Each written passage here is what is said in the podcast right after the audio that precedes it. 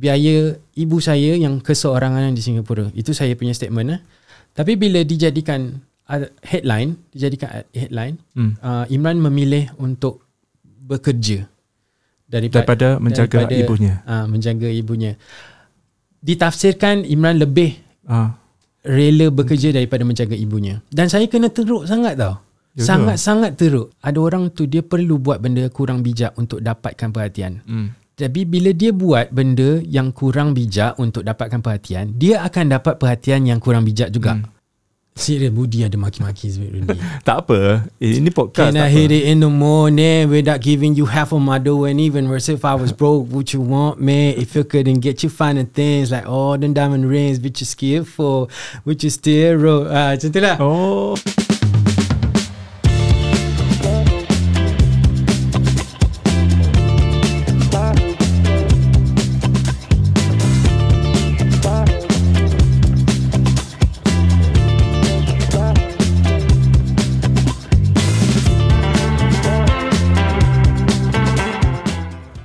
Jadi gini, podcast Borak Sini Habis Sini kita buat pertama kalinya mengundang eh seorang penyanyi yang orang kata lagu dia cukup berhantu eh. Ha, daripada dulu sampailah sekarang munculnya lagu tu orang macam tak puas dengar lah sampai ke menjadi lagu ha, runut drama penyanyi kelahiran Singapura ya.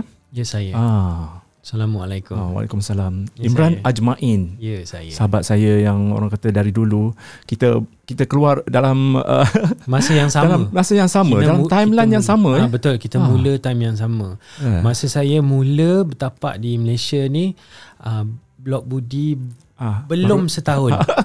saya ingat sebab yeah, ah. ulang tahun Budi yang pertama tu saya ada. Betul. Ah, saya ingat lagi. Itulah kita kata macam untuk musim yang awal-awal podcast Borak Sini habis sini kita kena jemput juga Imran Ajmain untuk orang kata share dia punya pengalaman. Dia sebenarnya banyak cerita eh sebab Hari tu pun di, dijemput lah untuk ke Singapura untuk menyaksikan dia punya showcase. Oh cukup-cukup awesome guys. Dia punya showcase.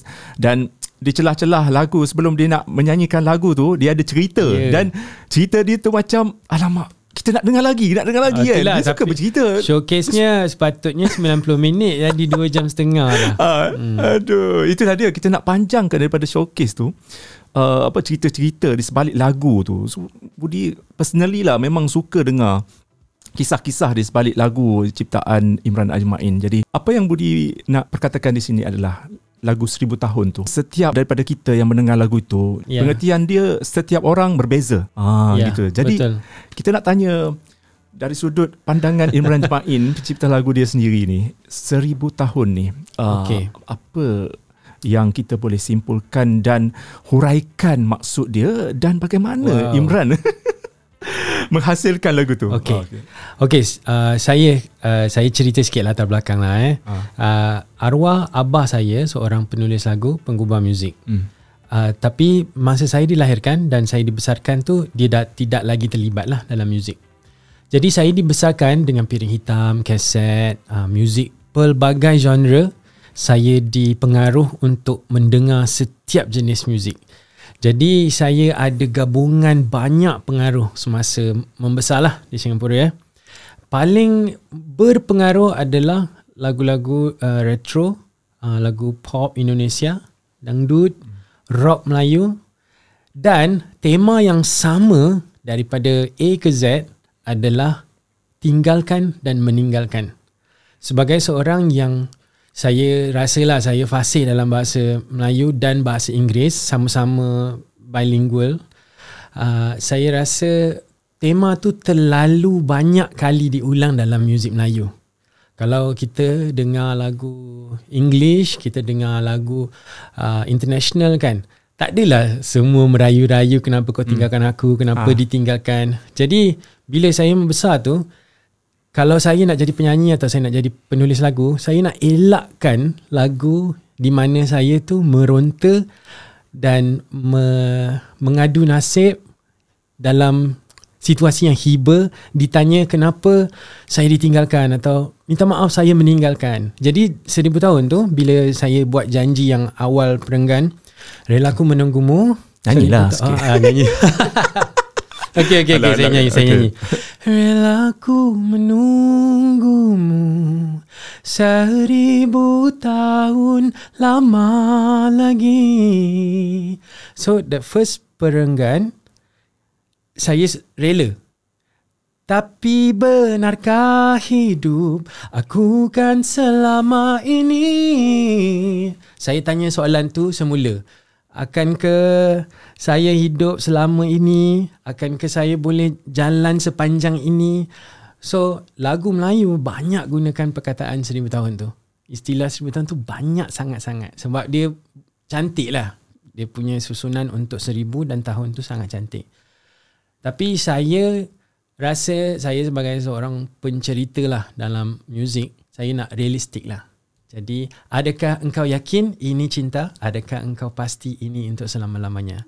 Jadi lagu tu kalau nak nak sangatlah kalau kita uh, tafsirkan ke kita nak terjemahkan dengan cara sendiri kan setiap orang ada lalui kisah kasih dia masing-masing hmm. dan untuk saya tu adalah untuk muzik saya punya cinta kepada muzik dan saya nak saya nak fight yang typical punya lirik Melayu tu selalu menggunakan perkataan-perkataan yang sama atau penggambaran visual yang sama uh, redah lautan berapi lah apalah semua saya nak elak lah benda tu sebab tu saya lagukan benda tu tapi lama kelamaan lagu tu sekarang dah 15 tahun dan orang banyak kaitkan saya dengan hanya satu lagu tu walaupun hmm. saya ada banyak lagu lain hmm.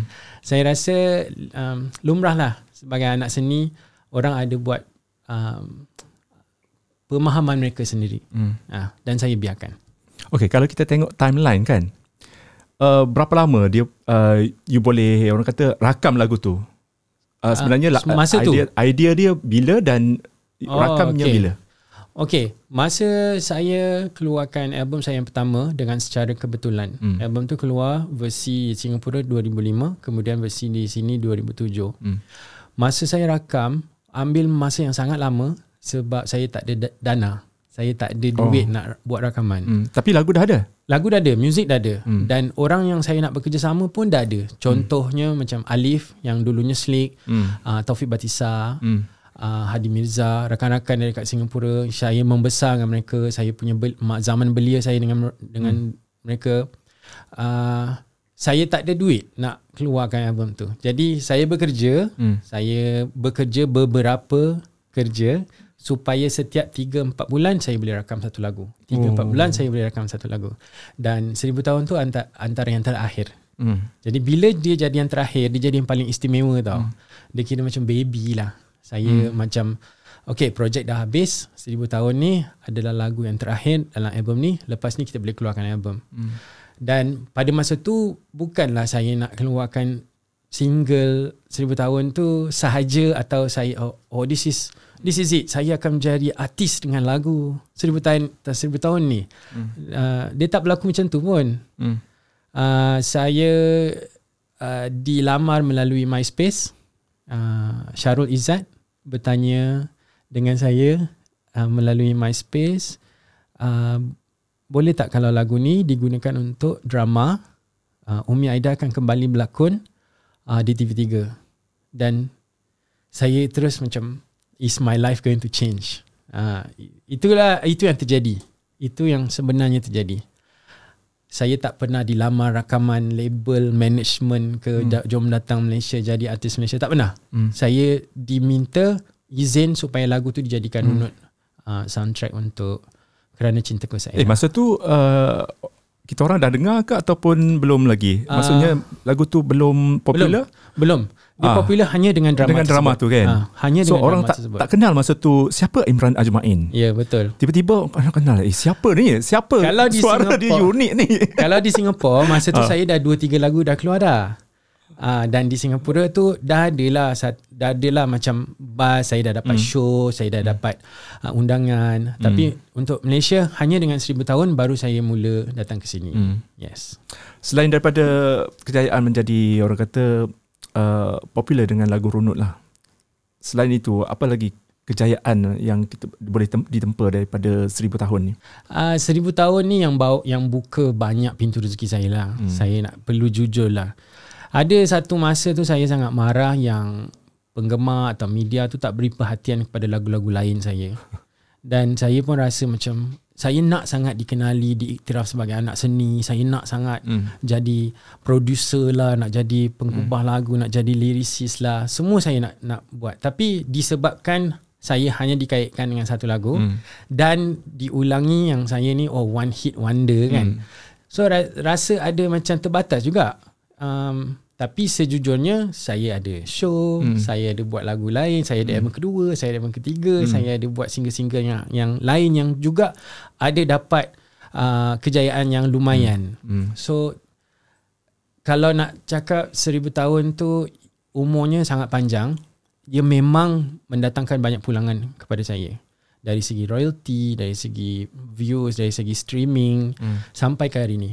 Masa lagu tu keluar, benda-benda streaming ni semua belum wujud lagi. Hmm. Tapi saya rasa yang paling saya bangga adalah saya pemilik master rights lagu tersebut. Sesuatu yang tak ramai artis boleh cakap tentang muzik hmm. mereka. Saya pemilik lagunya.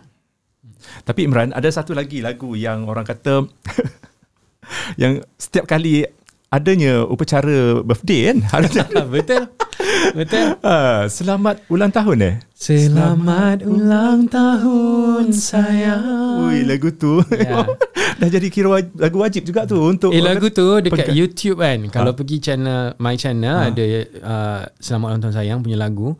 Dia punya uh, kalau biasanya page artis dekat comments tu uh, macam oh uh, came here 2021 atau YouTube atau TikTok brought me here. Ha, biasa macam tu. Saya datang tapi untuk, dari masa depan. Ha, tapi biasa, tapi untuk saya punya lagu Selamat Ulang Tahun Sayang ni, orang tinggalkan pesanan untuk orang lain. Jadi dia ada di sentimental value lah dengan lagu ni. Contohnya ha. macam uh, terlepas peluang untuk mengahwini uh, gadis impian saya daripada SMK bla bla bla. Ha uh, saya tinggalkan pesan lagu ini membawakan uh, doa saya kepada eh. uh, kekasih saya. Macam tu lah. Komen-komen macam tu. Komen-komen banyak gila. Banyak. And uh, bila kita rasa tu, bila kita baca tu, kita rasa macam kita tak pernah terfikir yang lagu kita buat tu uh, akan sentuh orang macam tu. Hmm. Kita tak pernah terfikir benda tu. Hmm. Serius saya tak pernah terfikir. Yeah. Okay.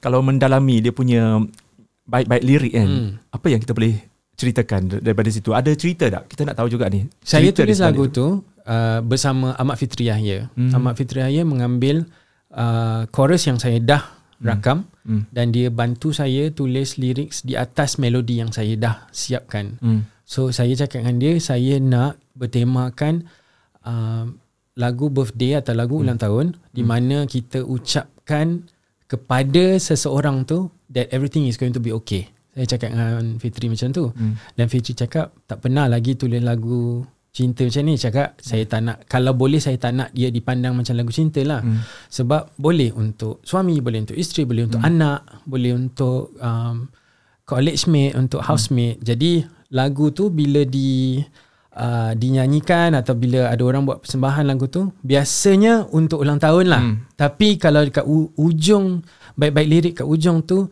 selamat tinggal selamat jalan hmm. saya bermaksud selamat tinggal tu that means bukan ya goodbye tau tapi as in congratulations you akan pergi tahap yang berbeza that means you dah habis sekolah ke you dah habis kerja ke you dah habis thesis ke you dah habis mungkin kisah perkahwinan you dah hmm. sampai ke hujung ke sekarang you ada hmm. uh, bab baru kan hmm. pun boleh juga hmm. uh, if I can share with you dulu Datuk Siti Nohaliza hmm. ada birthday dan uh, Kak Rosie minta masa tu lagu tu tengah hot lah hmm. so dia minta kalau Imran boleh datang dan nyanyikan lagu tu hmm. untuk dia tapi kejutan ke? Um, saya rasa kejutan lah ha. dia tak tahu pun saya ada kat ha. situ so bila saya datang tu sebab dia sendiri kata uh, Datuk si Datuk Sri kat, sendiri yang berkata yang uh, dia suka lagu tu dan dia pernah post somewhere lah yang dia suka lagu Selamat Ulang Tahun Sayang tu. So bila Kak Rozi tanya, boleh tak Imran datang? Dan saya cakap, mestilah boleh kan? Dan masa tu saya tinggal tak jauh daripada di mana acara tu berlangsung. Tapi bila saya sampai, dengan saya punya nervous, diminta tukar. Diminta tukar uh, baik lirik yang hujung tu selamat ha. tinggal selamat jalan diminta ulang semula selamat ulang tahun sayang jadi dari situ ha. dari situ detik itu saya rasa saya percaya yang lagu tu adalah doa. Jadi sebab itu adalah majlis hmm. yang bahagia. Majlis keramaian yang menyambut ulang tahun hmm. Datuk Seri Siti Nurhaliza. Hmm. Dan saya datang untuk menyanyi lagu kegemaran beliau dan pengurus peribadi meminta kalau boleh, kalau tak boleh tak apa. Hmm. Jadi bila saya akur saya cakap boleh, boleh tak ada masalah sebab it's a birthday habis hmm. orangnya hanya puluh-puluh orang saja kan. Hmm. Jadi kenapa saya nak make a big deal? Tapi hmm. lepas tu saya terdetik benda tu sangat penting. Sebagai seorang penyanyi, saya tak hmm. nak kalau saya nyanyikan benda yang mendatangkan hiba ke ah, mendatangkan ha, kesedihan. Ha, kesedihan ke kan. Hmm. Jadi tengok keadaan kadang-kadang saya tukar lirik saya bila nak sesuaikan pada ha. majlis. Hmm. Ya. Sebenarnya was, lagu tu lagu ada sedikit perpisahan eh. Dia nak pergi. Rasanya adalah sedikit perpisahan. Saya rasa macam selamat ulang tahun sayang tu bila kita cakap ulang tahun sebab orang kita eh hmm. orang kita dalam BM kita selalu cakap selamat hari jadi dan bila kita sinonim tu bila kita nyanyi lagu birthday tu either dalam English atau bila dalam BM eh, selamat hari jadi kita tak sebut pun selamat ulang hmm. tahun atau hmm. uh, dalam kad ke dalam ucapan kita tak cakap selamat hmm. ulang tahun tapi saya khusus nak gunakan selamat ulang tahun tu sebab saya tak nak kaitkan dengan birthday saya nak benda tu setiap tahun kita ingat hmm. um, ada sesuatu yang terjadi tak hmm. semestinya birthday uh, that's what I wanted to do lah hmm. Imran, you antara eh, kita boleh katakan um, artis uh, kelahiran Singapura yang masih orang kata stay tinggal dekat Malaysia walau apa pun yang yang berlaku apa kata covid datang ke industri muzik merudum ke you masih ada dekat Malaysia ni sebenarnya yeah. dan um, orang kata um, you ada yalah kita pun tengok daripada Instagram you you you apa usahakan juga tolong business, uh, yeah. business restoran yeah. apa semua apa mak- makanan. So untuk music dalam bidang yeah. music kita yeah. nampak you begitu struggle lah walaupun orang dah kenal yeah. nama Imran Ajma ini penjenamaan dia dah kira kata macam stay established lah kan tapi you masih lagi dikatakan struggle untuk orang kata uh, nak cari makan dekat Malaysia ni boleh Mungkin dikatakan ada betul ada tak macam you rasa macam bukan diskriminasi it's like um, yalah orang kita kan yeah. uh, bila dah orang kata ada mungkin ada tak ada kabel ke aku uh, tak yeah, pastilah yeah, yeah. mungkin apa yang you okay. boleh dedahkan lah uh, secara keseluruhan saya sebagai seorang yang anak kelahiran Singapura tapi saya ada banyak sejarah di Malaysia hmm. contohnya saya belajar dekat sini kemudian saya ada keluarga kat sini hmm. dan saya hanya secara kebetulan saja saya seorang anak kelahiran Singapura. Saya rasa saya ini lebih Melayu daripada hmm. kalau compare dengan anak-anak muda masa tu, ha. anak-anak muda dari Singapura. Ha. Sebab Singapura Speaking London lah. Speaking London all the way.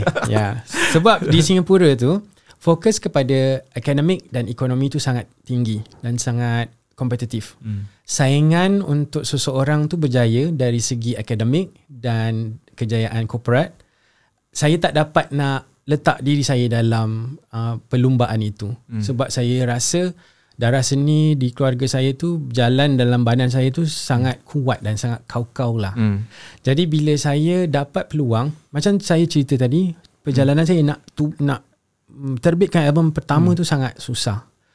Dan bila sampai albumnya siap dan hmm. keluar saya dah berumur 27 tahun. Hmm. Bila saya berusia 27 tahun, itu adalah kira lambat dalam dunia seni pop lah. Hmm. Uh, sebab kalau saingan saya Alif Aziz belas hmm. tahun, Alif Alif Sharif belas hmm. tahun uh, dan Alif Fikir pada masa hmm. tu dah ada album ketiga hmm. uh, dan Aaron Aziz dah dah hmm. Aaron Aziz uh, Datuk Adi Putra dah dikenali. Jadi kemasukan saya di Malaysia tu sangat lambat. Hmm. Kalau dikatakan ada diskriminasi atau tidak pada awalnya saya rasa perkataannya bukan diskriminasi. Hanya protokol prosedur. Hmm. sebab saya punya pasport adalah negara lain. Hmm. jadi protokolnya adalah oh kalau nak perform show ni kena ada permit ni. Kalau oh, ya nak. ke? betul. Nak kena ada permit mesti pula. ada. Professional so, so buatlah permit. tu? Ha? You, you buat tak permit buat. Tu? kadang-kadang permitnya lebih mahal daripada pulangan yang saya dapat. Loh pembayaran show tu. So, so kalau you buat pun tak berbaloi nanti. Kita nak cakap tak berbaloi tu pada masa tu rasa tak adil lah sebab ha. kita nakkan peluang tersebut kan. Ha. Tapi bila ada persembahan TV, hmm. bila ada persembahan yang besar, lagi-lagi kalau berbayar, hmm. ada perlu untuk ada permit tersebut. Hmm. Lagi-lagi kalau nama kita atau muka hmm. kita terpampang di poster, uh, benda tu sangat hmm. penting. Sekarang ni pun? Sekarang ni pun masih ada. Masih ada. Tapi saya sekarang uh, warga negara Malaysia. Ha. Jadi saya tak perlu ada professional visa hmm. dan saya ada bisnes di sini saya hmm. ada bisnes dengan Bumi Putra di sini hmm. jadi saya sendiri saya anggap diri saya orang Malaysia hmm. saya sayang Malaysia dan kebanyakan hmm. waktunya tu saya pun anggap orang Malaysia tu sayang saya hmm.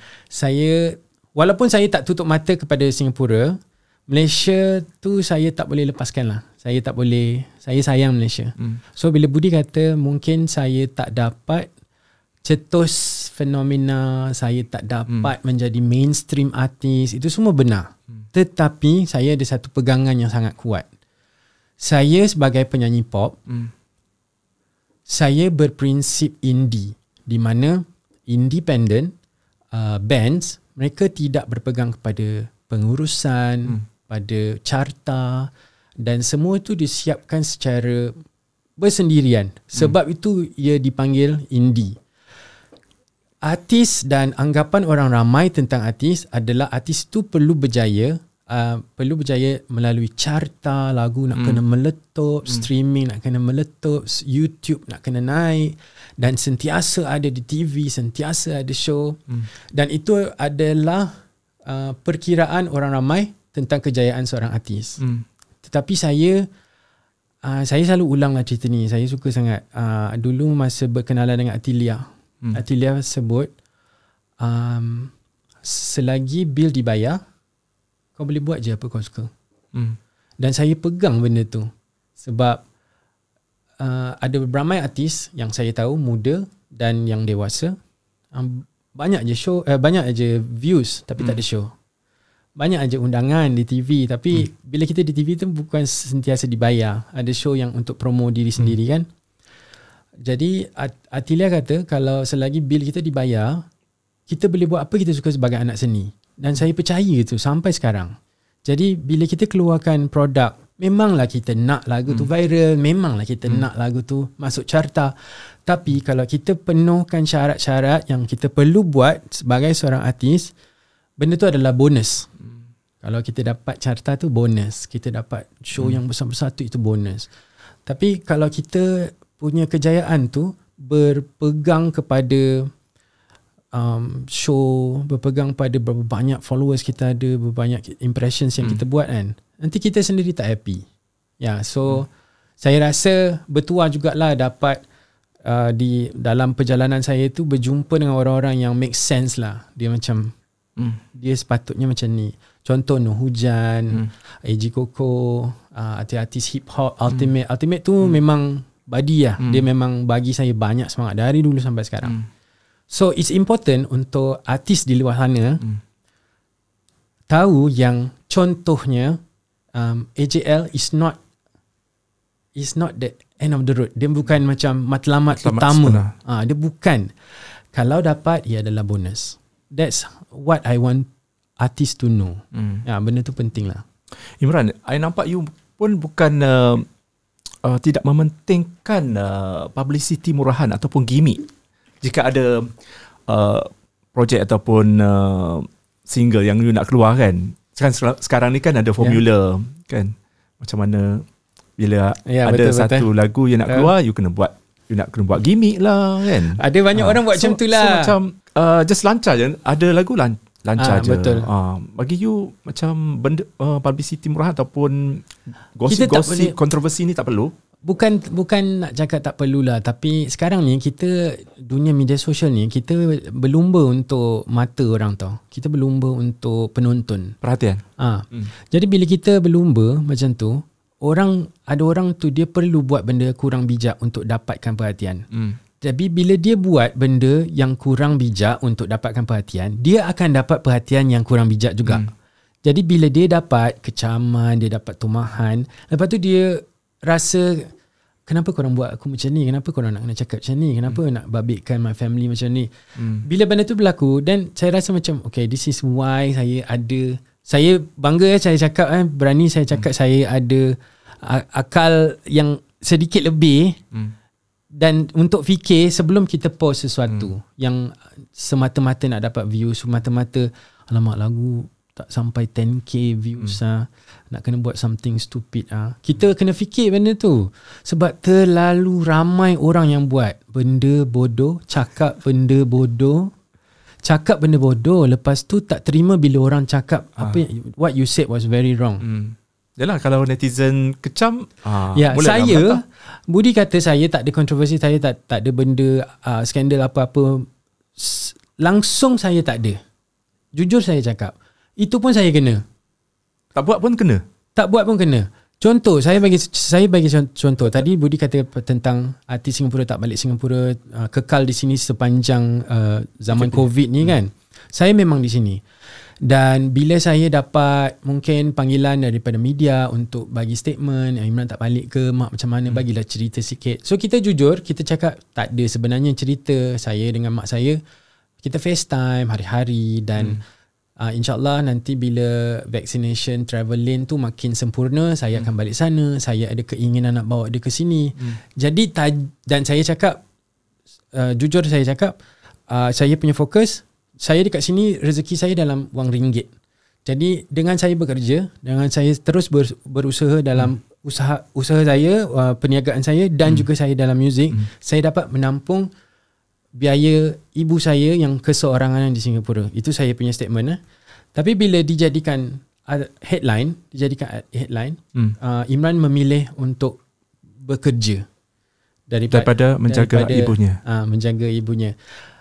Ditafsirkan Imran lebih uh. rela bekerja daripada menjaga ibunya. Dan saya kena teruk sangat tau. Sangat-sangat teruk. Bila artikel tu and and I'm sure you know bila satu artikel keluar blok-blok lain dia akan ambil ha. sedikit sedikit sedikit. Yeah, yeah. Ha, jadi bila dia ambil sedikit, ha. dia punya isi pun ha. makin kurang. Dan headline dia lain headline macam. Headline dia lain macam. Imran Aduh. terpaksa tinggal ha. ibu di Singapura. Ha. Ha. Jadi bila benda tu ada tak ada tak headline dia Imran Ajmain anak derhaka? Ada tak uh, tu komen lah komen. Oh komen. komen. Jadi bila dia dalam komen ha. Facebook lagi-lagi Facebook. Oh. Sebab saya aktif di Twitter saya aktif di Twitter. Ha. Jadi aktif Twitter tu ada community yang tahu saya punya hmm. suka duka. Dia hmm. tahu dia baca apa yang saya tweet hmm. setiap hari. Jadi mereka yang tahu tu dan ramai yang tahu hmm. apa yang saya share setiap hari. Tapi di Facebook tu saya kurang aktif. Hmm. Lagi-lagi kalau di page orang lain. Hmm. Artikel tu di post di tempat lain, saya kena kecam. Hmm. Bila saya kena kecam, Facebook punya comments tu banyak, Banyak gila Netizen kat situ teruk tau Oh si- serius Benda tu saya Bila saya bercerita dengan mak saya tu uh. Saya menangis tau uh. Saya cakap Mak dia cakap Saya dahaka mak Dia cakap Saya tinggalkan mak kat Singapura uh. tu Saya menangis kat Facebook Sebab saya sebenarnya saya tak nak lah tunjuk dia kan macam kesian yeah. lah dia saya uh. tak dapat nak jumpa dia uh. kesiannya pada dia bukan pada saya hmm.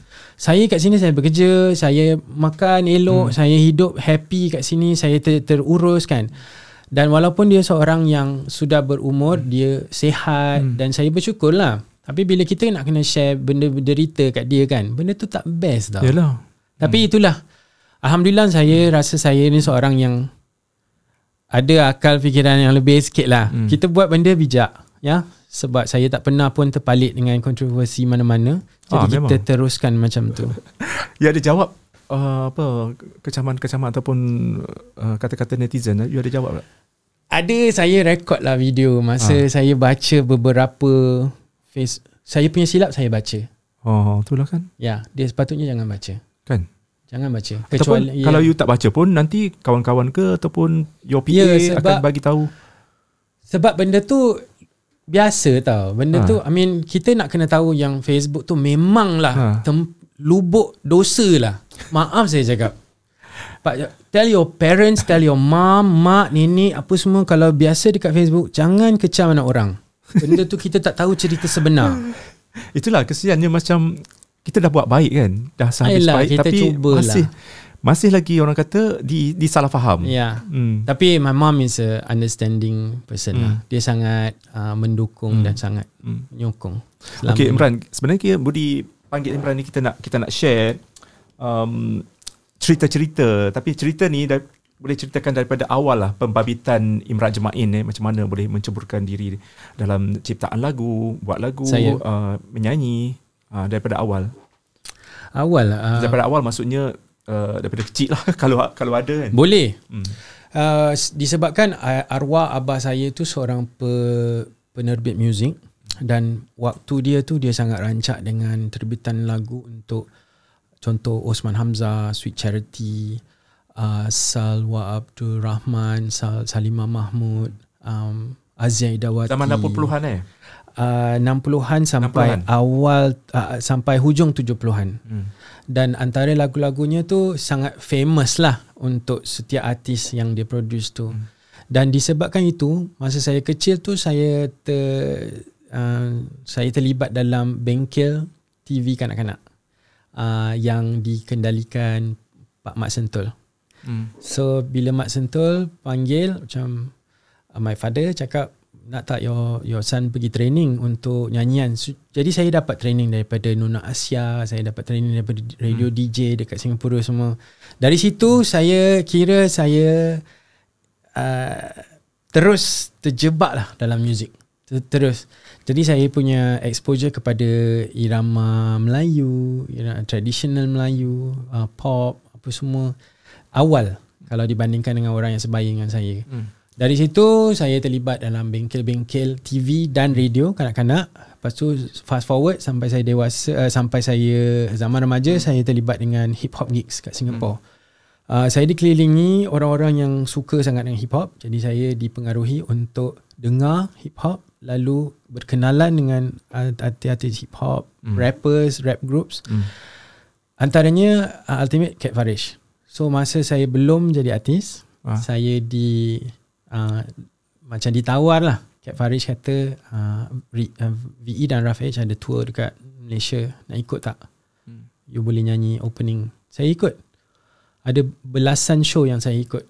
Naik bas, pergi balik Singapore, KL, Singapore, KL. Dan di saya dijaga. Jadi fast forward 10 years later tu, saya dah hmm. kenal dengan orang. Oh, uh. ni sebelum uh, cerita seribu tahun lah. Jauh sebelum seribu tahun. Ha. Masa, masa tu guna Imran Ajmain Ya, daripada mula saya Imran Ajmain. Sebab nama saya ha. Ahmad Imran, Ahmad Husaini ha. Ajmain. So saya guna Imran dengan Ajmain. Okey, lagu masa tu? Lagu, masa dengan Kat Farish apa semua? Wah, lagu, lagu uh, oh, lagu rap lah. Lagu rap dan R&B masa tu lah. Memang tak, tak percaya Imran. Eh, banyak orang tak percaya okay, tau. Okey, try rap. Saya nak dengar. Eh, alamak, serius lah. kalau kalau zaman tu kan, kalau zaman tu, wow. Lagu, lagu tak boleh nanti ada maki-maki semua. okay, try. Serius? Ha. Um, Serius Budi ada maki-maki ni. Tak apa. Eh, Ini podcast Can I hit it in the morning Without giving you half of my dough And even worse if I was broke Would you want me? If you couldn't get you finding things Like all them diamond rings Which you skilled for Which you still roll uh, Macam tu lah. Oh. uh, Can I get her Memang power lah dia. Memang saya Saya memang sekarang, tak, sekarang tak, tak nak tak nak tak tak boleh tak boleh. Sekarang saya saya masih kekal gemar muzik hip hop. Ah saya dengar muzik hip hop tu sekuat-kuatnya dan saya follow uh, Singapore dan Malaysia punya perkembangan. Jadi saya minat dengan diorang. Okay, lagu terbaru yang you yang you hafal.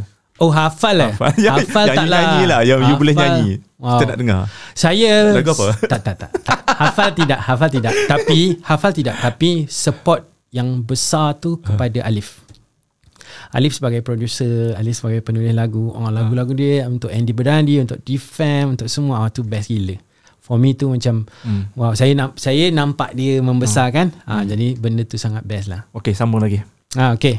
Hmm. Sama apa? Sambunglah cerita tadi. Oh, cerita. Apa cerita, cerita dia kita? Okay, dia, dia dah masuk hip hop. Ah, okay, dah okay, masuk hip hop. Dah masuk hip hop. Okay, okay. Lepas tu ada keluar lagu dengan Triple Noise. Lepas tu uh, masuk uh, album Tetarik Crew, Ultimate, Miss Nina. Hmm. Saya ada lagu-lagu yang saya termasuk hmm. dalam tu. Lepas tu, saya masuk Singapore Idol. Oh, musim? musim pertama. Eh, sekali yang Taufik eh? Taufik. Taufik menang. Oh, ya ke? Ya. So, Saya you, you masuk- berapa? Saya masuk tapi saya tak pernah keluar pun TV tu. Eh, kenapa eh? Dah serius ah? Serius, saya tak layak. Serius. Okay. Okay. You, you masuk tapi you tak perform dekat TV. I tak Ah, faham. tak sampai. You tak sampai? Tak sampai. So Maksudnya? okay, okay macam ni. So masuk audition. So audition uh, round kedua dan ketiga baru masuk ke TV. Ah. So audition tu saya dah out. Okay. So bila dah out dia panggil balik lah. Macam okay, Sebab? round ketiga macam dia ada pilih-pilih. Ah. Ah, okay So, dia rasanya panggil balik? Ah, rasanya si dia ni boleh ni panggil Ah. lagi balik. So saya datang balik. Dah, tapi bila datang balik tu saya ada satu mas- masalah nanti kita bongkar lah masalah ni. Eh, Mak. Saya tak boleh Bongkar sekarang? Saya ada masalah menghafal lirik. Oh, ya ke? Ah, Sampai sekarang? sampai sekarang. Saya ada masalah Eh, tapi I, I tak pernah rasa macam you tersalah ri- lirik ke? ah Tak ada, tak ada. Tak ada. susah lah kalau dapat lagu last minute ke dapat lagu yang saya Oh. memang tak menjiwai Oh. ke benda tu So you- boleh makan dalam lah. And then and then So- you, you ada cover ke tu macam maksudnya you ada kalau silap lirik Kalau kita you, silap lirik you buat dekat sendiri. show, ah. boleh kita cover. And then Kalau kita silap lirik on TV, TV? kita tak boleh cover. Lagi-lagi kalau lagu then, tu then kata out lah kalau Out. memang out sebab saya memang blank kat situ. lah. oh ya ke Dia bagi lagu, lagu Don't let the sun go down on me. Bila saya dapat lagu tu, saya tahu lagu tu. Dan saya dan disebabkan saya tahu lagu tu, saya tahu melodi dia macam mana. Jadi dia beri lirik tu, saya tahu liriknya ke mana. Tapi kita tak boleh hafal. Jadi bila kita on TV tu, kita macam "Na, na, na, na, na." tak boleh. Bila tak boleh tu kita tak tak macam Okay uh, Masa tu memang Mid 20s age I know I tak boleh Buat benda ni. Nak, nak hafal lagu sendiri pun susah sometimes. So kita terima lah Yang kita tu tak masuk Singapore Idol. Tapi Perkara yang paling Best yang terjadi Is Taufik Merupakan sahabat Zaman belia saya Jadi bila lagu di Album Bila dia juara Dia menang Itulah kali pertama Anak Melayu Di Singapura menang Sejak Osman Hamzah hmm. Osman Hamzah 1980 tau. Hmm. So 2004 Taufik Batisa menang tu adalah kebanggaan orang Melayu dekat sana lah. Hmm. Dan album kedua dia tu uh, lima lagu saya yang tulis. ya ya ya ada Ya, jadi bila benda tu berlaku itu something yang ada macam arwah my father cakap lah. Ada sebabnya kau tak menang, kau tak masuk Hmm. pun benda tu. Hmm. Ada sebabnya dia orang tak Dia kata rezeki kau memang cipta tak- lagu je memang kau tak tak dapat any perhatian daripada Singapore Idol sebab lah dah ditulis yang kau akan menulis. Macam tu lah. so tu competition terakhir eh? you ada masuk lagi Tak ada. tak ada dah Tak nak masuk. serik lah Serik lah bila sebab I think it's also the same reason kenapa saya remain indie juga sebab kita boleh kawal kita punya surrounding, Ah. kita jadi boss, Ah. kita punya pilih Kita bebas, yang kita, kan? Sangat bebas. Ah. So anak-anak muda yang selalu macam oh saya nak sign dengan major label lah. Kalau dapat major label besok saya jadi artis lah. Ah. It's not like that. Kau nak jadi contohlah Dayano Faiza, berapa lama dia baru dapat perhatian? kan Kan? ah, dulu Walaupun kita tahu semua lagu dia dan kita tahu kejayaan dia, tapi orang tu tak tak see her as a star tau. Tapi hmm. sekarang tengok how big she is. Hmm. You know, you rasa benda tu semalaman ke? Hmm. Last week ke dia start? Berapa banyak competition dia masuk? So, anak-anak muda selalu dia fikir Uh, saya kalau sign dengan major label ni oh saya settle hidup boleh tolong mak bapak no such thing Hmm. Ar- arwah bapak saya tak cukup rasa saya punya titik pelur tau.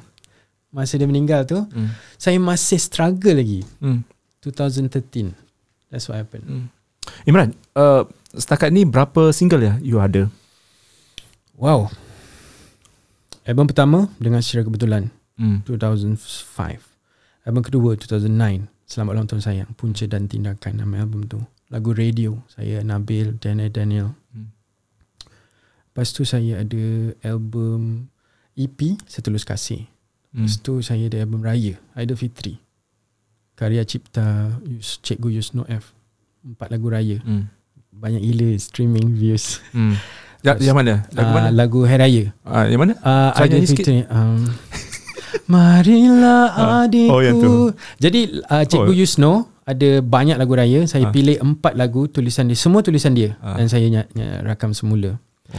Album Raya Lepas tu saya ada di Kalung Kasihan Lepas single Sepatutnya di Kalung Kasihan tu adalah album Hmm. Tapi saya tak buat album tersebut Disebabkan arwah abah saya meninggal Hmm. Kemudian saya hilang sekejap. Hmm. 2017 baru keluar saya dengan Najwa. Najwa hmm. Mahyadin lagu Sentiasa Merinding. Uh, lepas tu saya ada single um, Intan dan Perak. Ya. Yeah. Last kali? Intan dan Perak Intan dan Perak. last one, ya. Yeah. Tapi saya adalah buat remix-remix dengan hmm. budak-budak underground saya biasa buat juga. Uh, benda hmm. tu menarik lah. Alright. Hmm. Okay, kita nak akhiri um, part pertama, bahagian pertama bersama dengan uh, Imran Ajmain. Di bahagian kedua, ah ini lebih menarik sebab kita nak suruh Imran Ajmain menjadi juri untuk AJL ke-36. Wow. Siapakah lagu ataupun uh, lagu manakah yang menjadi pilihan Imran Ajmain? Dan selain itu, kita nak uh, tanya dia sebab uh, biasalah kita manusia kan ada ups and down dan katanya dia mengalami ada peringkat-peringkat dia mengalami depression. Dan satu lagi kita akan nak korek juga cerita-cerita di sebalik lagu Imran Ajmain. Sebenarnya banyak lagi lagu guys. You kena you guys kena tengok dekat uh, tengok pula tengok dekat YouTube. Tapi boleh dengar dekat Spotify banyak kan Imran? Betul. Siapa boleh buat koleksi lagi. The best of Imran Ajmain. Korang boleh search Betul. lagu dia memang memang best. Okay, kalau korang minat seribu tahun, korang akan minat juga lagu-lagu lain. Alright, kita jumpa di bahagian yang kedua. This is our-